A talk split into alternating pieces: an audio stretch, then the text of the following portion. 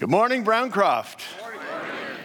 It's so great to be here. I finally made it to Rochester. This is, I mean, seriously, this is amazing. Um, I've been trying to get here for forty years. I'm serious. Back in the nineteen seventies. Anybody here remember the nineteen seventies? Yeah, some of you were alive, you just don't remember them. But uh, back in the nineteen seventies, I signed a contract with the Baltimore Orioles. And the first season, I went to single A ball in the California League. And the second season, I went to double A ball in the Southern League and played in North Carolina. And the third season, I went to spring training, and I was on the roster of the Rochester Red Wings. I was so excited to be on the roster. I was going to play in Rochester. And then about a week before spring training was over, uh, the manager, Joe Altobelli, he pulled me aside and he said, "Gary, you've had a great spring, but we're going to send you back to Charlotte." So I was back to double A. That was my final season. So I'd just like to thank Joe Altobelli, a, a Rochester resident, and the Baltimore Orioles for helping me discover my calling in life. They didn't say what it was. They just said, "We know what it isn't." So uh, I'm, I'm, I'm thankful for that. And uh, I've been pastoring now for forty years. And uh, every once in a while I swing and miss, but uh, but it's great to be, be with you here this morning. Now I live in Texas. I live not very far from where in nineteen eighty-seven, the U S Department of Energy decided to build the Superconducting Supercollider. And uh, what, what they decided to do was build this atom smasher so they could isolate the Higgs boson particle. Don't ask me. I don't know any more than that, okay? It was supposed to be the uh, elemental particle that uh, they were going to uncover the secrets of the origins of the universe. And uh, the Russians were doing it at the same time, but they decided to build theirs in the capital city of Moscow. And for whatever reason, the Department of Energy decided to build it in, of course, Waxahachie, Texas. They had to build a forty-eight mile tunnel, two hundred fifty feet underground, so they could accelerate these particles and have them smashed together. And, well, you know how government stuff goes. I mean, they they got... a couple years into it, two billion dollars into it, discovered that it wasn't going to be eight billion dollars. It was going to be forty-four billion dollars. So they shut the whole project down, leaving a fourteen mile tunnel, two hundred fifty feet under Waxahachie, Texas. Now, what do you do with that? I mean, they gave it to the Ellis County. Thank you very much. And they said, "What are we going to do with this?" So they began to take ideas, and, and one of the ideas, this still amuses me, one of the ideas was a guy had a great idea for this tunnel. He was a mushroom grower in Colorado. He said, "This is the perfect environment for growing white button mushrooms." And so he made a bid on the deal. He, he, he didn't get it, but ever since I read that story, I've been thinking of what a cautionary tale that is for the church. Think about this. Something that was designed and built to unlock the secrets of the origins of the universe becomes a mushroom farm. Listen, you're the church. We're God's church. We are the ecclesia. That's the word in the New Testament. It means the called out ones. And, and, and the called out ones are called out to help people unlock the incredible potential that we have in this room and in this place. And unfortunately, all too often, churches just resort to growing mushrooms. So I'm on a mission. I'm on a mission to call churches to the business of helping men and women find and follow God's central purpose for their lives. I, I want you to know something. This is very important. If you, if you don't hear anything else I say this morning, just remember this. The two most important days in your life are the day that you're born and the day that you discover why. Because so many people go through their life and never understand why. You were created by God. You were called by Jesus Christ. You were gifted by the Holy Spirit to change the world. I have not met very many people that are content to go through life just sucking air and eating groceries. But I've met an awful lot of people uh, who, who are living lives of quiet desperation. Remember those words of Henry David Thoreau? He said, um, he said, most men lead lives of quiet desperation and go to the grave with the song still in them. And when we don't find and follow God's purpose, we, we really squander this gift of life that God has given us, and we die with a song still in us, and we are made for more. Problem is, just most people don't know why they're here. Even, even highly successful superstars are clueless about the purpose of their lives. There's this guy, I don't know if you've ever heard of him, his name's Tom Brady. Uh, Tom Brady is a uh, two-time Super Bowl M V P. He uh, is a superstar with five Super Bowl rings. He's married to a supermodel, and he has a supersized bank account. If, if anyone should be living the dream, it's Tom Brady. But I want to show you a real brief clip. This is an old clip. This is back when he only had like three Super Bowl rings. And he was interviewed, and listen closely to Tom Brady's question. Listen to this.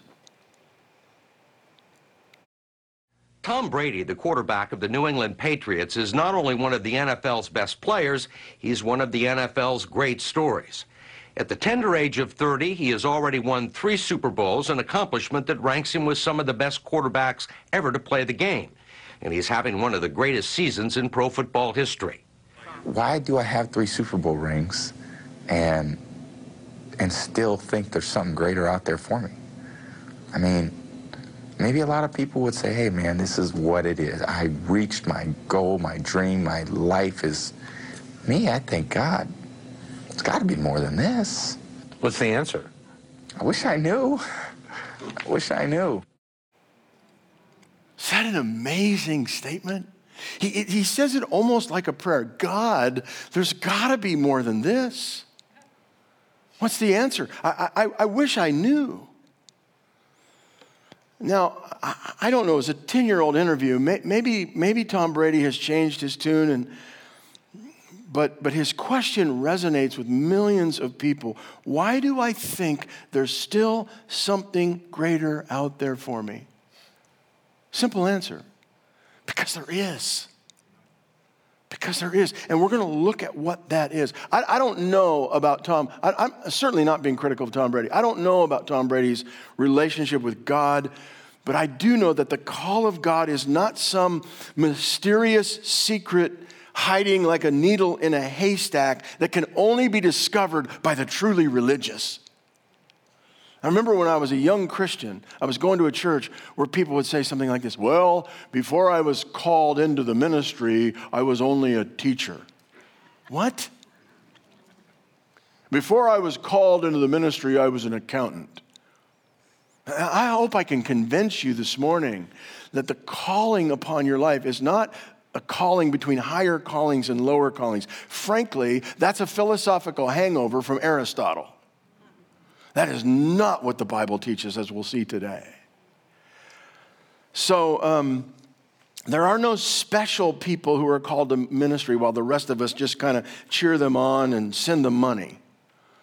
Everybody in this room is unique. Everyone in this room is created for a special or specific purpose for His glory. You were created by God. You were called by Jesus Christ. And you are gifted by the Holy Spirit to participate with in His mission on the earth. Now, I want to support that statement with a passage of Scripture. You're in the book of Matthew, I understand, and I want to go to that place where Torrance was last week, Matthew chapter four.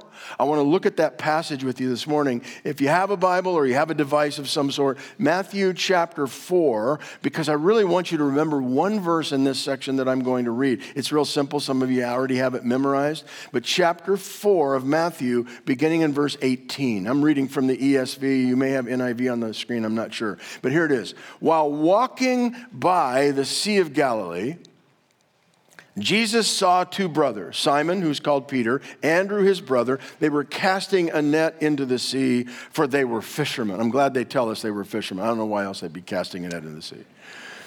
And He says to them, verse nineteen. Anybody know this verse? I mean, if you grew up in church, did you not learn this first, like when you were this high? Follow me, and I will make you fishers of men.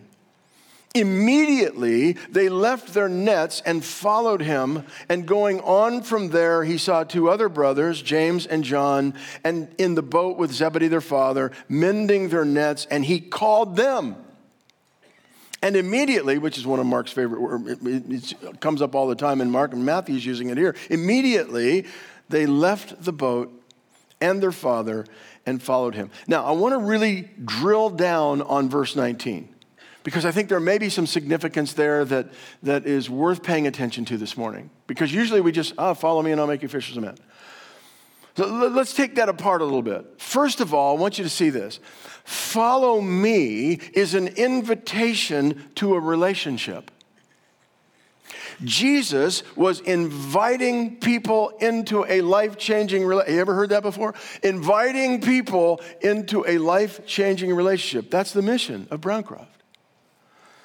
Um, he chose his first disciples, and then he invites them to follow him. In Mark's gospel, in Mark chapter three, I'll give you a little test here just to kind of keep you with me, okay? Here's a little test. He went up on the mountain, Mark tells us, and he summoned those whom he himself wanted. Or N I V says, he called to him those he wanted, and they came to him. And he appointed twelve so that they would be with him and that he could send them out to preach and have authority to cast out demons.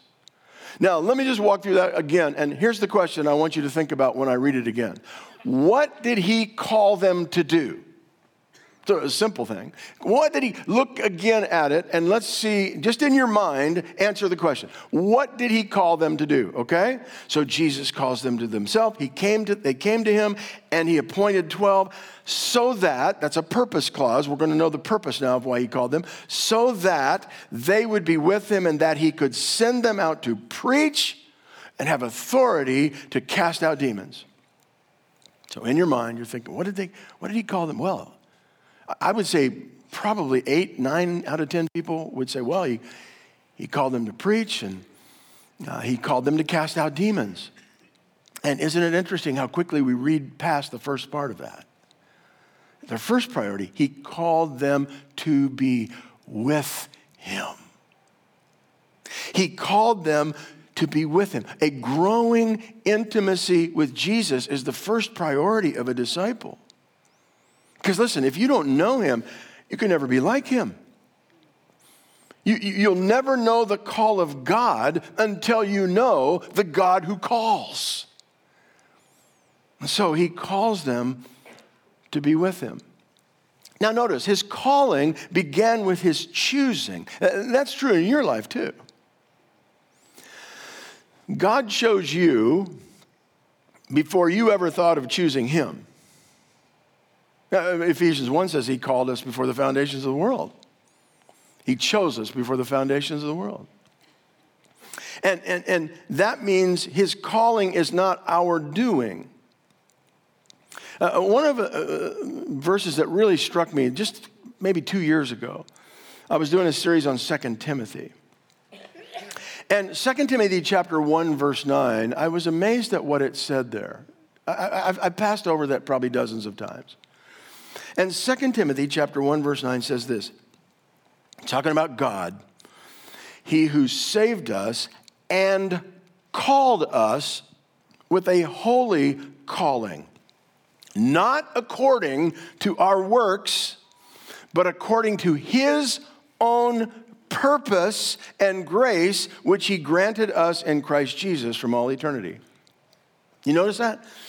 It says he saved us and called us. It's as if our calling is synonymous with being saved. You were saved to serve. God has a purpose for our lives, to serve him.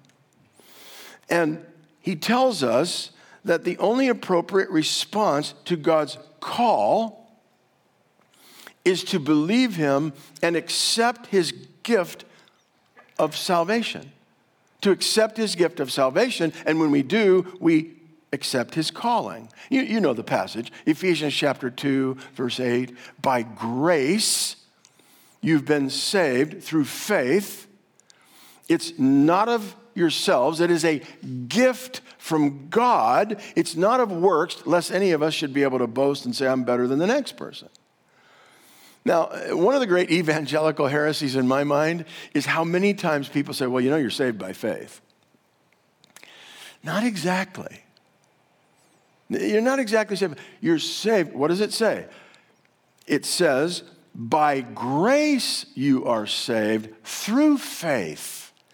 Grace is God's initiating work in our lives. He chose us long before we ever responded by faith. God chose us. By grace, he chose us, and by faith we respond. And there's this divine transaction that takes place that leads to our transformation. So grace is God's initiative. Faith is our response. Faith is simply saying yes to his gracious offer. Inviting people to follow Jesus is part of our calling. It's the first step in the discipleship process, to be with him, to cultivate a relationship with him. Follow me is an invitation, invitation to a relationship. But I want you to know it doesn't stop there. I think we miss this. It's easy for us to kind of stop and say, yeah, that's, that's what it's all about. But Jesus doesn't stop there. He says, follow me. Now watch this. Follow me, and I will make you. If follow me is an invitation to a relationship, I will make you is a challenge to change. See, here's what Matthew thinks that you know. When Matthew copied down these words of Jesus, he assumed that you, you knew that, that this, these words, I will make you, are very significant words to a Jew in the first century. Because you find it so much in the Old Testament. For example, God said to Moses, I will make you as God to Pharaoh. Remember, Moses is going, I don't know what I'm going to say. I don't speak very well. I don't know, shucks. I know that's what I'm supposed to do, but I don't know how I'm going to do it. And God says, Moses, Moses, chill out. I will, I will make you as God to Pharaoh. Uh, to David, to David, uh, God says, um, I took you from the pasture, from following the sheep, to be ruler over my people Israel. I've been with you wherever you go, and I will make you a great name. Uh, remember, uh, m- remember to Abraham. Abraham he had no kids, and uh, uh, and God says to him, to, to Abraham's total surprise, one day God says, hey, Abraham, you know what I'm going to do? I will make you a great nation. To Israel, through the prophet Isaiah, God says to the people of Israel, I will make you as a light for the nations, that my salvation may reach to the ends of the earth. Listen, follow me is an invitation to a relationship. I will make you is a challenge to change. Never forget, God loves you exactly the way you are, but he loves you far too much to leave you that way. Yes. I will make you what I want you to be. I may take you where you never expected to go to make you what you always wanted to be. Everything that happens is part of the curriculum. Not just the good stuff, right? Even the bad stuff. But Jesus' invitation is an invitation to spiritual transformation, to bring new life and a change of heart. I, I hope you know this about what Jesus was about. Some of you here, if you're fairly new to the faith, I know it can be discouraging to see, you know, some religious people and the things that they do and some of their attitudes. I mean, I, I I live in Texas, man. I mean, there's people in Texas, they worship a God who hates all the same people they do. Um, but Jesus came to create a society of the transformed heart, not a society of the slightly modified behavior. And his invitation includes a challenge to change. And transformation requires a change of mind. That's what, there's a word for that in the, in the Bible. It's called repent. I mean, literally, the word repent is just a word which means to change the mind. To change our way of thinking. About what? About you. About life. Um, we are all born thinking that we are the center of the universe. I have five grandchildren. Every one of them thinks they're the center. They can't all be the center of the universe. But when I'm with them, whichever one that is, they're the center of the universe to me. Um, so we live in a selfie kingdom, as Paul David Tripp says, it constantly re- reinforces a life shaped by a shrunken kingdom of one. But the first four words of the Bible confront us with the inescapable reality that it's not all about us. Self-sufficiency is an impediment to God's grace. The only thing, listen, the, the only thing necessary to receive God's grace is nothing. And most of us don't have it. We're constantly trying to do it in our own power. We think we can serve God by our own cleverness. And if you read the Gospels, you see that Jesus was constantly pushing back against that idea with the disciples. Um, follow me is an invitation to, a, I hope you've taken God up on that. Man, what an offer. Man, they immediately said, we want to do that. I mean, you, you, you, you've You're leading the kind of life and you're saying some things that we, we want to hear more about.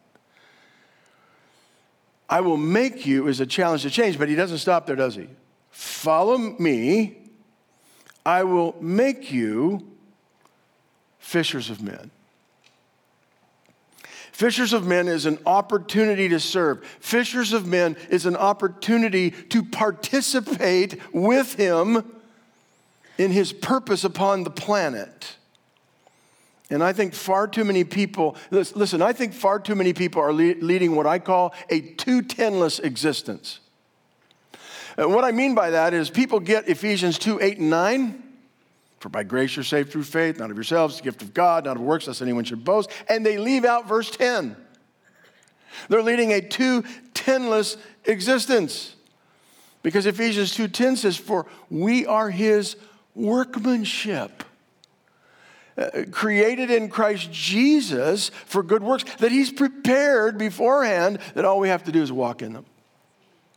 You are his work. Listen, for young people that are here today, I want to say something to you. That word workmanship is such a key word. That word is the word poema. We, we get the word poem from that word. You are God's poem. What's a poem? A, po- a poem is just an expression of someone's heart. When someone puts in words what they're feeling, you are an expression of God's heart. You were conceived in the mind of God long before you were conceived in your mother's womb. That makes you God's special work, God's poema. I know, man, when you're in junior high, you look in the mirror and go, oh, my ears are too big and I don't like my hair. And, I, and you know, we start the comparison stuff. Listen, God made you exactly the way you are, because he's a plan for you that's different from his plan for me. It's the same overall. It's the same general plan. But you're going to reach people I'm never going to meet. And God's going to use you in those circumstances. Um, fishers of men is an interesting phrase. Uh, fishers of men refers to the work that was so familiar to the disciples. Of course he would say, I want to make you fishers of men. They were fishermen. He didn't say, follow me and I will make you religious professionals. He said, he, he said, in effect, follow me and I will show you how to use what you already know to attract people to the good news of the gospel. Follow me and I will take who you are and what you do and I will put it to kingdom use. Instead of using your gifts and marketplace skills for your own benefit, I will help you use those gifts to bless others. You know what Jesus was doing? Jesus was injecting meaning into their Monday morning. See, when you leave here tomorrow morning, you go to your Monday morning pulpit. And you go to work in that place, and he might say to you, follow me, and I'll make you an architect for the kingdom. Come on, let's work together. Let's build things that bless people and, and, and serve the people in the industry in a way that, that brings my kingdom there. Follow me, and I'll make you an accountant. Oh, if you want to kill me quickly, make me an accountant. That's just not my thing. I'm so thankful for the accountants at the church that they're so good, because Jesus is saying, follow me and I'll make you an accountant who brings the kingdom into people's lives. Let's use your gift with numbers to make sure there's more fairness and more peace and more reconciliation in the world. Yes.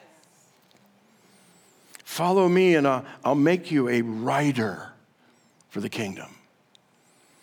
And let's paint pictures with words That, that, that capture people's hearts and help them see truth. And instead of working in order to just vent your insecurity or build up your own glory, let's write so that others are moved and the kingdom is lifted up. Follow me, and I will make you fishers of men. Follow me is an invitation to a relationship. I will make you is a challenge to change. And fishers of men is an opportunity for us to serve with him and pursue those good works that he's created for us. By the way, good works in Ephesians two ten, it's, those aren't not just random acts of kindness. Those are specific works tied to the nature of the workmanship. A, a sovereign, all-knowing God looked down the road to twenty eighteen, and, and he saw uh, there was work that needed to be done on earth, and he dreamed up a person with the right combination of skills, gifts, personality, experiences, motivation to get the job done. And when he created you, he stepped back and said what he did at the end of the original creation and said, that's just right. Amen. Just right. Yes. You're just right. Don't forget that. God has assigned you specific tools to do specific jobs. And listen, all you have to do is do what you're designed to do. All you have to do is play your part.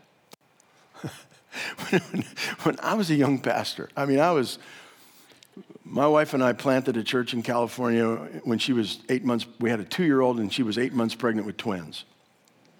And we went into that situation. So we, we had nothing, man. We had no money.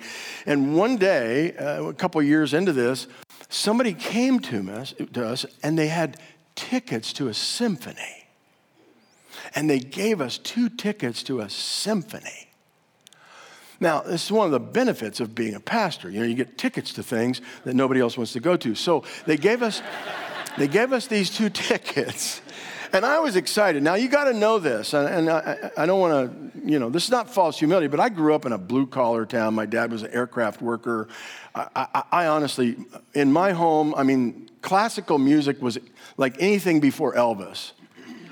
So I didn't know anything about orchestras and symphonies, but I just thought this was going to be a moment. And my wife, I just thought this is going to be a moment. We, we got dressed up. We're going to go out for dinner, and and uh, went to Denny's or someplace really good. And um, and then we went to the symphony.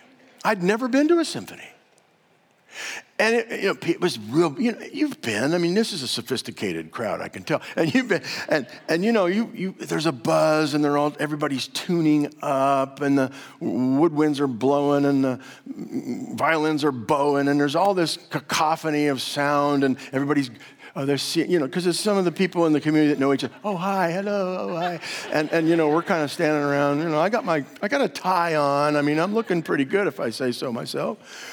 And uh, and so then, I, I don't really know the, the drill. Everybody starts to sit down. It kind of gets quiet. And out walks this lady conductor. I mean, she was statuesque. She flowed out onto the stage. And everybody, you know, they did the they did the symphony clap. And they and they and and she walked out and she bowed. And then she turned to the orchestra and she went. I'm telling you, I, I would have paid for those tickets for that moment. Because we had three little kids at home. We never heard that noise. It was quiet. I mean, it's total quiet. I said, just leave it there for a little bit. And she turned, and she raised her arms, and when her arms came down, I mean, the heavens opened up. I'd never experienced it. I mean, I literally got tears in my eyes. I thought, oh. and, and, and I had this moment with God, and I said, oh, God, make the church like this.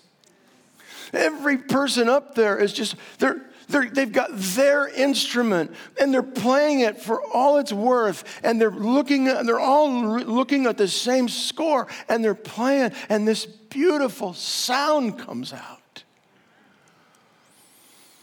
And then I noticed something. I mean, again, I, I'm almost embarrassed to say it now. I mean, I know, who, I know who he was now, but at the time, I wasn't sure. There's this guy in the back.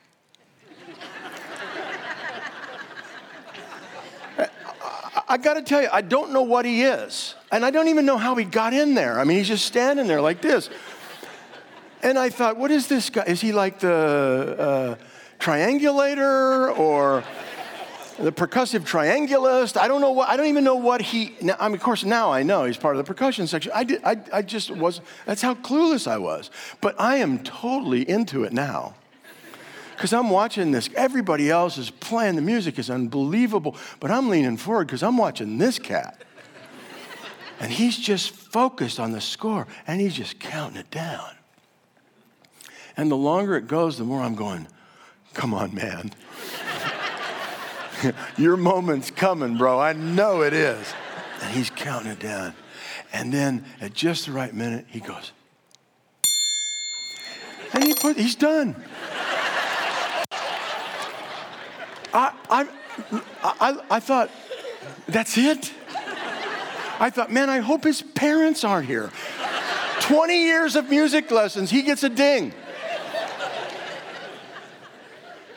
I, I couldn't I couldn't stop thinking about that. Even on the way home, I was thinking about that guy.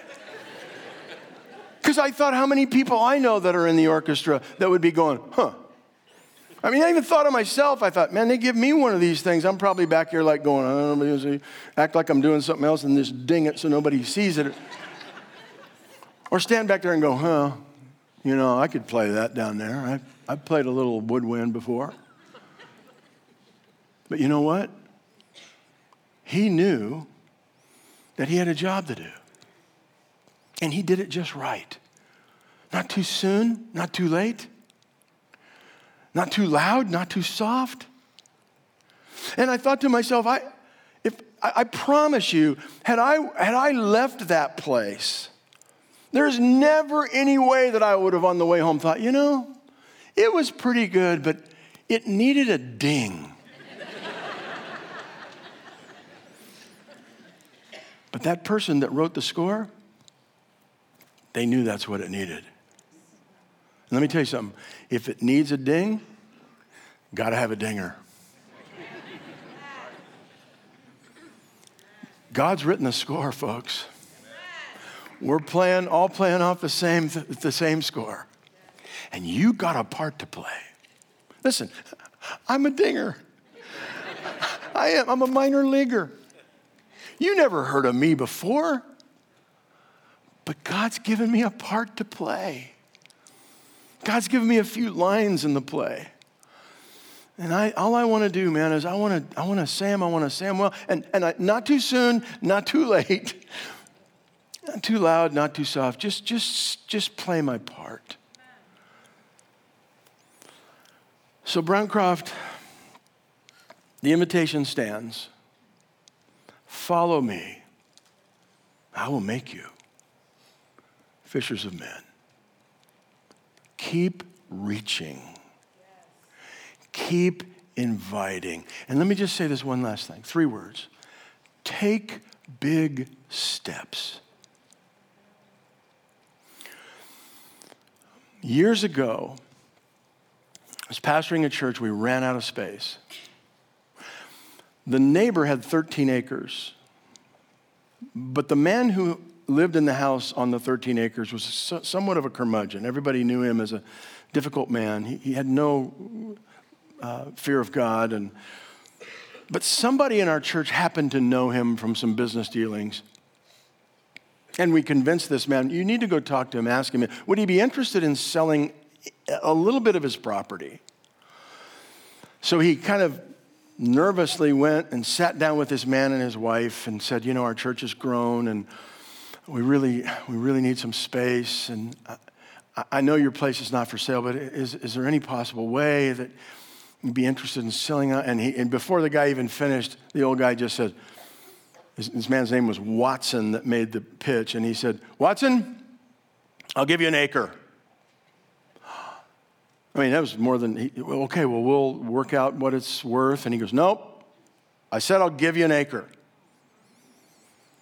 And, he, and Watson was just said, oh, thank you. I mean, God had obviously moved in this man's, oh, thank you so much. He said, then he says, he says, I'll get, I'll get somebody out from the county, we'll survey that. And he goes, Watson, because this man was in real estate.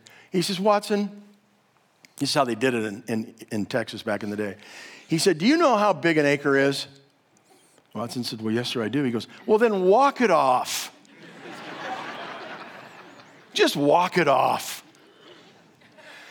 And Watson was so excited to come back and report to us that he had gotten that acre. And so he thanked the man profusely and his wife. And as he walked out, he, the wife followed him out to the car. You know, the man said goodbye, but the wife followed Watson out the car. And I'll never forget what she said. She leaned forward to make sure she was out of earshot from her husband. And she said, Watson, take big steps.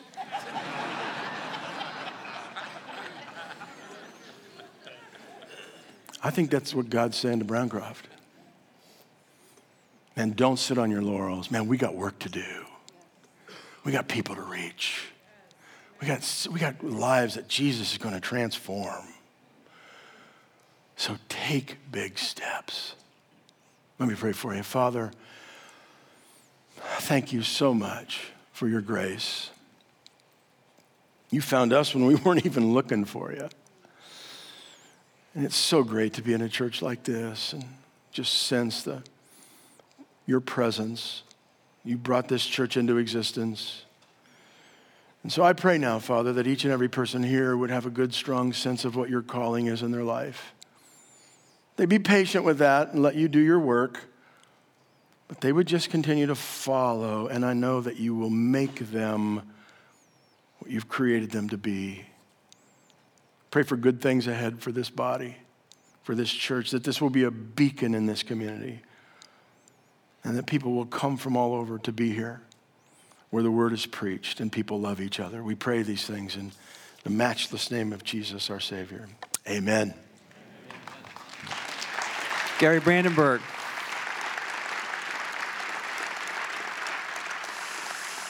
So much I could say. What a joy it is for me um, now thirteen years to have Gary come and be in uh, my church, our church together. So thank you so much for being with us this morning. And, you know, we, I mentioned this is the, the anniversary of our, our, our Reach Initiative. And, you know, God has done amazing things. Even in the last many months, I mentioned this, but let me just restate. Just since September thirtieth, I guess, when we finally opened this building, we have, I said this in a letter to you, had a significant um, bump um, in our attendance. We had forty people um, in the twenty-first of October. Um, who made first-time professions of faith. You saw one of those testimonies a few weeks ago. You'll see a great testimony next week. And when I think of just that, just that little snapshot, it's kind of like, you know, the, the, the day of Pentecost, if you know the story of the early church. You know, God just sometimes, out of a lot of thought and prayer and hard work, he just drops down some rain from heaven, some manna from heaven, and the Spirit does amazing things and, and sees life change happen. And there's nothing more um, pleasing, nothing more um, brings greater joy than to see us, God, do life change, life change in people who don't know Christ as their Savior. But, as Gary said, you know, that's is even the Book of Acts, just the beginning, right? We God is calling each one of us, right, to say, you know, into to His invitation. each one of us to say, God, what do you want to make me into? Each one of us to say, what is my um, individual calling? What is my Monday morning pulpit? What is my instrument um, in this orchestra, right? There is people in this community, like you saw on the twenty-first, like you will see next Sunday if you're here, people that look like you and me, in every profession and every classroom, on every um, neighborhood street, right around here, right? Um, who look as nice as some of you do this morning, but who don't know the saving grace of Jesus um, that you and I, many of us, know here this morning. That's what we're called to do. And when more of us say yes, only God knows what he will do uh, with this church. That's what this whole thing is about and has been about. Amen? Uh, stand with me. Let me uh, say to you, uh, on this, the eighteenth of November. I hope you have a great Thanksgiving with your family, with your friends. Um, take some time, as we will do in earnest next Sunday, but take some time also to thank God uh, for what he has done in your life, what he has given to you. As Gary said, God calls us um, long before we ever say yes to him. And uh, where would we be if it were not for God's call? And uh, thank him for what he's done, and thank him for what he's doing. And have a great Thanksgiving. Have a great Sunday. See you.